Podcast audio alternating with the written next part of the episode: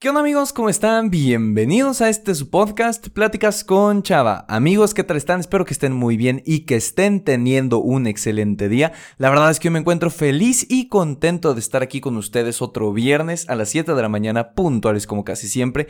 Y mis queridos amigos, hoy vengo más emocionado de lo normal y es porque acabo de tomar un curso en línea de locución. Estuve alrededor de 3 horas en la computadora aprendiendo cómo modular la voz, cómo mejorar un poquito mi dicción, también también la manera en la que saco el aire cuando estoy platicando con ustedes y todo eso para poder mejorar un poco más en los podcasts. Y precisamente por eso cuando terminé mi curso y cuando mandé mi proyecto para que me den mi certificado, me entraron estas ganas de querer grabar, de querer encender el micrófono y poder platicar con ustedes. Así que bueno, esa es la razón por la cual hoy estoy grabando y apenas es martes de la semana. Pero bueno, eso ustedes no lo sabían, se los doy como dato curioso. El día de hoy vamos a tocar un tema bastante interesante y es si realmente somos libres, en qué sentido somos libres y sobre todo, y creo que la más importante, por qué deberíamos de cuestionar tanto el valor de la libertad. Es decir, no me malentiendan, ¿no? O sea, creo que una persona necesita ser libre, obviamente no a la esclavitud ni a la pérdida de derechos humanos, obviamente, pero hay ciertas partes que hoy quiero desarrollar en esta idea de ser libres que creo que más de alguno le pueden cambiar la manera de pensar o por lo menos generar una nueva pregunta. El otro día también estaba escuchando que a veces cuando leemos algo o cuando vamos en busca de una respuesta en una película o en un texto o en X o Y en una plática, lo mejor que nos puede pasar es no encontrar una respuesta, sino formular una mejor pregunta. Y eso es más o menos lo que voy a buscar en este episodio. Es un rollo que me va a costar un poquito de trabajo explicarles porque voy a mezclar un poquito de filosofía con esto, pero les aseguro que va a quedar muy interesante, muy entretenido. Y si tú eres una persona a la cual le gusta cuestionarse cosas, aprender cosas que después puede poner en práctica, te aseguro que este episodio es para ti. Así que sin más preámbulo, vamos de lleno con la intro para comenzar con este podcast. Hola, me llamo Salvador, pero la mayoría me dicen Chava. Soy un creador de contenido, estudiante y conferencista principiante, pero sobre todo soy un joven que busca cambiar la idea de que en esta etapa no se pueden aportar cosas grandes al mundo. Esa es la razón por la cual hago este podcast, para compartir experiencias, historias, pero sobre todo contenido que te ayuda a crecer como persona, para que así puedas compartirlo y compartirte con más gente. Bienvenido. Y bueno amigos, todo este tema surge en base a que hace tiempo leí un libro que se llama El hombre en busca del sentido de Viktor Frankl. Y eh, el libro habla sobre eh, su experiencia en un campo de concentración y cómo em, el sentido de esperanza y la necesidad de dotar de significado nuestra vida eh, ayuda a superar muchas situaciones. Lo leí hace bastante, pero ahora estoy en un club de lectura en el que semanalmente tengo que andar leyendo un libro relacionado en ese estilo y justo tocó El hombre busca el sentido. Entonces, dándole una repasada, eh, entendí un poquito esta parte de la privación de la libertad. Es decir, obviamente cuando había presos en la época de... Bueno, en, en cualquier época en la que pueda haber presos, tanto políticos, tanto religiosos, tanto de cualquier índole, pero presos, ¿no? Ahí creemos que es una pérdida de libertad, una pérdida de los derechos humanos, porque no pueden hacer nada. Literalmente están sometidos a lo que el poder o la fuerza autoritaria les diga.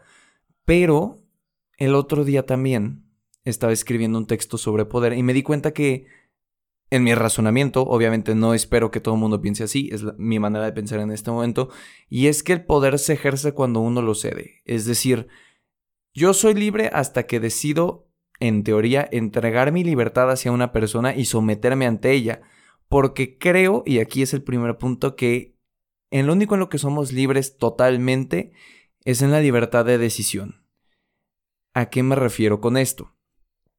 Muchas veces yo no voy a poder decidir en qué contexto me va a tocar vivir, ni qué situación se va a presentar. Lo único que yo puedo hacer en mi libertad es transformar lo que se me presente en algo que a mí me guste hasta cierto punto.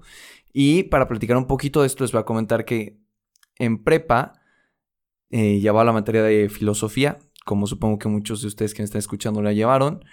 Y uno de los filósofos que más me llamó la atención cuando mi maestra me lo presentó era Jean-Paul Sartre. Eh, Jean-Paul Sartre, para quien, no, para quien no lo conozca, es un filósofo existencialista francés que vivió del 1905 al 1980 ¿Qué significa que es un filósofo existencialista? La corriente existencialista, para tratar de sonar em, lo más sencillo posible, dice que la existencia precede a la esencia. ¿Qué se refiere a eso? Es decir, la esencia en un acto, ¿no? Yo necesito sentarme porque estoy cansado, entonces la esencia es que quiero algo para sentarme, sea un banco, una silla, una llanta, lo que sea, pero necesito algo para sentarme. Entonces, esa es la esencia y la existencia es en lo que desemboca, es decir, si yo necesitaba sentarme y creé una silla, bueno, entonces la esencia era sentarme, la existencia pues es la silla en este caso. Más o menos de ese rollo va em, en la corriente existencialista. Pero no me voy a meter más adentro porque es todo un show que literalmente aún me falta mucho por comprender y hasta no poder tenerlo así, yo no se los puedo comunicar. Pero más o menos ese es el principio. Entonces, ¿por qué menciono a Jean-Paul Sartre? Porque él tenía una frase bastante interesante y era que los hombres somos vomitados al mundo eh, y condenados a ser libres. Si cualquier persona escucha esto, yo creo, va a decir, ¿cómo que condenado a ser libre? O sea, si la libertad es lo máximo hoy en día, dicen como, sé libre, sé libre, piensa libre, actúa libre, no sé qué. Entonces, ¿por qué estaría yo condenado a ser libre? Porque la condena tiene un contexto negativo, es decir, la condena no suena a sentencia a alguien a muerte o la sentencia que da un juez a un reo o un castigo en sí es el contexto que le damos a una condena. Entonces, ¿Qué significa condenados a ser libres?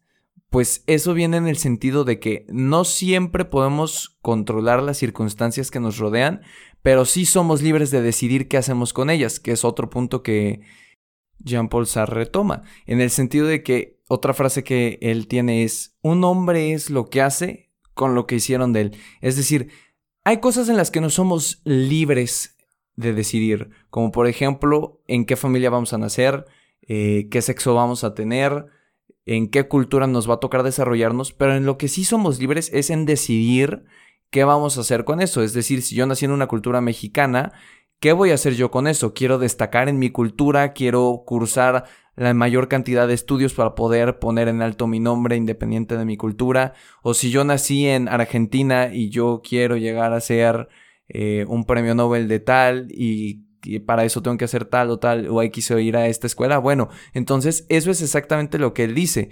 Un hombre es lo que hace con lo que hicieron de él. ¿Y a qué voy con todo esto?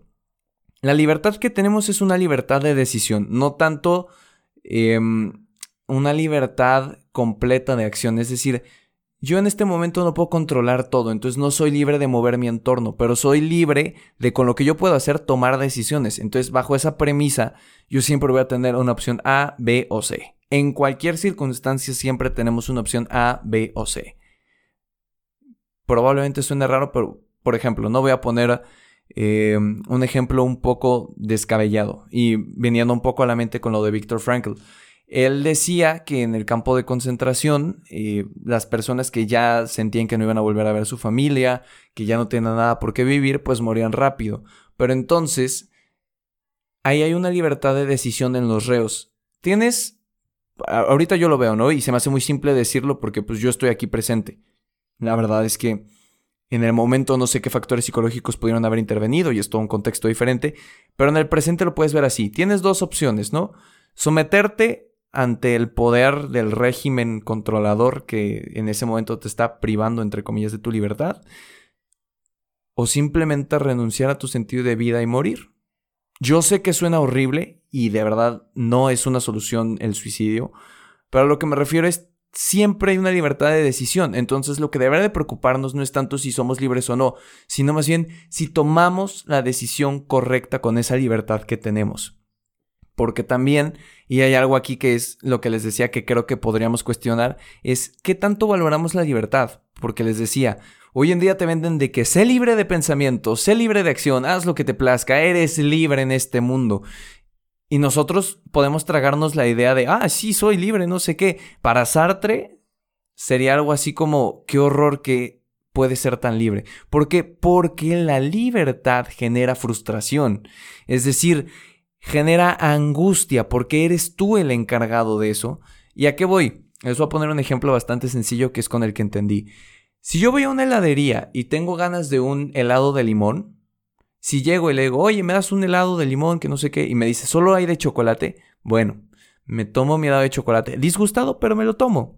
Pero en cambio, si voy a una heladería y digo, ay, quiero una nieve de limón, y de la nada llego y hay 50 sabores, hay de mango, de maracuyá, de guanábana, de galleta choki, de ferrero, de lo que sea.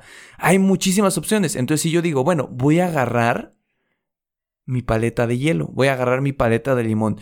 Entonces, si estoy eligiendo uno de 50 sabores, esa libertad me está haciendo decidir. Entonces estoy literalmente perdiéndome 49 posibles sabores por mi propia decisión. Entonces, ¿qué tal que le doy una mordida a la paleta o le doy una cucharada al helado y no me gusta? Y entonces ahí me genera esa angustia de yo fui quien decidió. O sea, él no me prohibió tomar cualquiera de los otros sabores de helado. Yo fui el que dijo quiero el de limón. Entonces me perdí 49 posibles sabores magníficos por esta porquería que estoy tomando. Y en ese sentido es por el que la libertad genera frustración, porque tú eres el responsable literalmente de lo que estás haciendo. Y esto también se puede ver ya en un ejemplo un poco más de la vida cotidiana y no tanto de, pues, de lados, para que sea un poco más entendible. Cuando tenemos que tomar una decisión. ¿Y a qué me refiero con esto? Es más o menos algo así.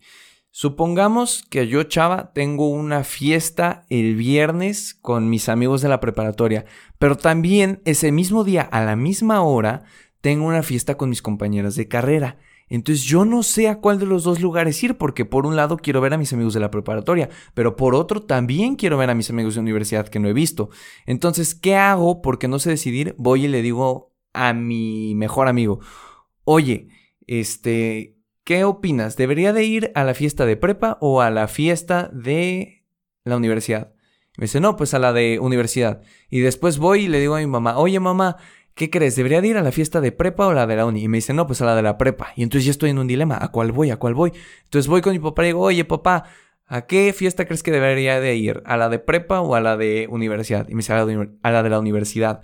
Entonces termino yendo a la de la universidad pero exactamente bajo esta premisa. Yo no decidí, es decir, yo les pregunté a mis familiares y a mis amigos para que si esa opción no era la adecuada pudiera echar la culpa. Es decir, ¿qué tal que llego a la de la uni y está aburridísima? Y ya me quiero ir y no la disfruto y se ve en las fotos que la de la prepa estaba buenísima y había un montón de gente y ponían música bien padre y se la pasaron increíble. Entonces yo puedo enojarme y llegar en la noche y decir, es que es tu culpa, tú me dijiste que fuera a la de la universidad, tú me dijiste que era la mejor opción. Cuando realmente eso es lo que estamos haciendo. Cuando le preguntamos a muchas personas qué hacer en una situación que nos corresponde a nosotros, es porque estamos buscando liberarnos, valga la redundancia, de nuestra libertad porque al final nosotros somos los culpables y tenemos el poder a decidir. Y es exactamente por eso que la libertad nos genera angustia, porque nos hace responsables. Y aquí va otro eh, término que quiero mencionar, que es una charla TED de Patrick McGinnis, creo, si lo estoy pronunciando bien, que propone dos términos que van muy acordes a esto, y es el FOMO y el FOBO. FOMO, Fear of Missing Out, es decir, eh, miedo a perderte algo, y el FOBO, Fear of a Better Option, es decir, miedo a no tomar la decisión adecuada. El FOMO, en palabras más coloquiales, es como en el ejemplo de la fiesta, ¿no? Eh, estoy yo en la fiesta en la uni y tengo miedo porque tal vez mi mejor amiga de toda la vida está en la de la prepa y no pude ir. Entonces me estoy perdiendo ese tiempo con mi amiga por estar en mi fiesta de universidad. Eso es el FOMO. Y el FOBO, que creo que es el peor de los dos, que es el miedo a no tomar la decisión adecuada, es cuando tengo estas dos opciones, ¿no? Entonces regreso a la misma. Me voy a la de la prepa o a la de la uni, o a la prepa o a la de la uni, porque si voy a la de la uni, ¿qué tal que me pierdo la mejor fiesta de mi vida? Pero ¿qué tal que si voy a la de la prepa me pierdo la mejor fiesta de mi vida, que será la de la universidad? Entonces, bajo esa premisa, tengo el miedo a no tomar la decisión adecuada porque voy a perder algo positivo en ellas. Entonces, lo que busco dejarte con este podcast es, la libertad es buena porque al final viene con nuestro libre, libre albedrío, es decir, nuestra capacidad de eh, tomar decisiones por nuestra cuenta, pero creo que vale la pena cuestionarnos hasta qué punto somos libres. Pero incluso una mejor cuestión que esa creo que podría ser qué hacemos con esa libertad. Es decir, y ya para cerrar este episodio, Muchas veces decimos que la familia en la que nos tocó nacer, que el contexto en el que nacimos, que el trabajo de nuestra familia, que me caí de chiquito, que ponemos millón situaciones que de niños nos afectaron, que claro, en la psicología decimos que el pasado claramente repercute en un presente, es decir, eh, obviamente ciertas circunstancias de mi pasado forjan lo que soy yo ahora. Pero, ¿qué hacemos con esta libertad de decisión? Ok, si yo me caí o sufrí un trauma o lo que sea, tengo dos maneras de, decidir en este sentido, ¿no? Hacerme la víctima, victimizarme o buscar ayuda. Yo no te digo, porque sonaría mucho coaching, ¿no? De que decide estar bien y ¡puf! En cinco segundos, con estas mágicas pastillitas, te aseguro que estarás bien y estarás libre de trauma. Sino más bien como, bueno, tal vez no tienes la libertad y la decisión de tú estar bien, pero tienes la decisión consecuente de ir al psicólogo. Y entonces, si vas al psicólogo, vas a mejorar tu estado. Entonces, aunque tú no tienes este poder de hacerte sentir bien a ti mismo, tienes el poder de llevarte a ayudarte a hacerte sentir mejor. Entonces, ¿qué hacemos con nuestra libertad? ¿Para qué la enfocamos? Podemos victimizarnos de mil y un cosas que nos han pasado o podemos utilizar nuestra libertad de decisión para mejorar al respecto y creo que ese es el punto positivo de este podcast. Repito por tercera vez para que no se te olvide, para que puedas compartir esta frase, para que la lleves. Un hombre es lo que hace con lo que hicieron de él. Es decir, obviamente hay cosas que me marcaron, obviamente hay cosas que me hacen eh, a lo mejor un poco de daño, me hicieron un poco de daño, pero yo soy quien decide por mi libertad qué voy a hacer con esos sucesos y cómo los voy a vivir y a transformar y qué voy a sacar de ellos. Entonces creo que es un punto importante.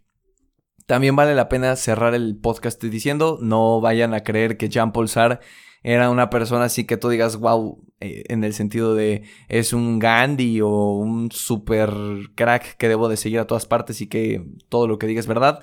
Eh, Sartre, aunque tiene alguna idea que otra bastante interesante como la que hoy les mencioné, pues también es el causante de un suicidio colectivo eh, por Francia y por todos esos lugares, por la misma brevedad de venimos al mundo condenados a ser libres. Entonces, bueno, aunque parte de su filosofía está interesante, no les recomiendo ser sus fans. de igual manera, si lo quieren leer, pues está padrísimo. Y bueno, eso es todo con lo que quiero cerrar el episodio. Creo que lo platiqué muy bien recapitulando un poquito, somos libres en cuanto tenemos el poder de decidir, siempre tenemos dos opciones o más en las que podemos nosotros decidir, que al final incluso eso te puede perjudicar porque genera frustración. Entonces, el punto importante de entender que somos libres y en, en sí la libertad de decisión es que nosotros tenemos que caer en conciencia de qué estamos haciendo con esa libertad. La estamos desaprovechando, nos estamos haciendo las víctimas, decidimos no hacer nada o por el contrario, utilizamos nuestra libertad y decidimos en todo lo que hemos vivido para una mejor versión de nosotros, para hacer lo mejor que podamos. Y bueno amigos, esto fue todo por el episodio de esta semana. Espero que les haya gustado muchísimo, que les sirva sobre todo, que los deje cuestionándose algo, aunque sea una pequeña preguntita que los deje ahí en la semana picados. Ya saben que si tienen alguna duda o quieren platicar algo o lo que sea, me encuentran en Instagram como arroba chava-dv.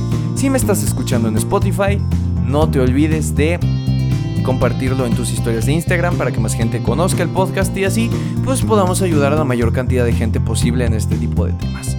Eh, también si estás escuchando en Apple Podcast puedes dejar tu reseña ahí abajo junto con tu calificación, que eso también ayuda a que el podcast se posicione de una mejor manera.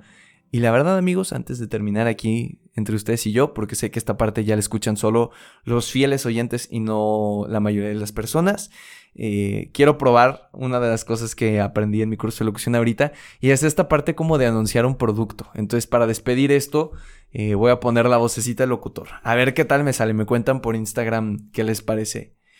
Y bueno amigos, eso fue todo por el episodio de esta semana. Si les gustó, por favor sintonícenos la siguiente semana a la misma hora, el mismo día, en este, su podcast Pláticas con Chava. Hasta la próxima.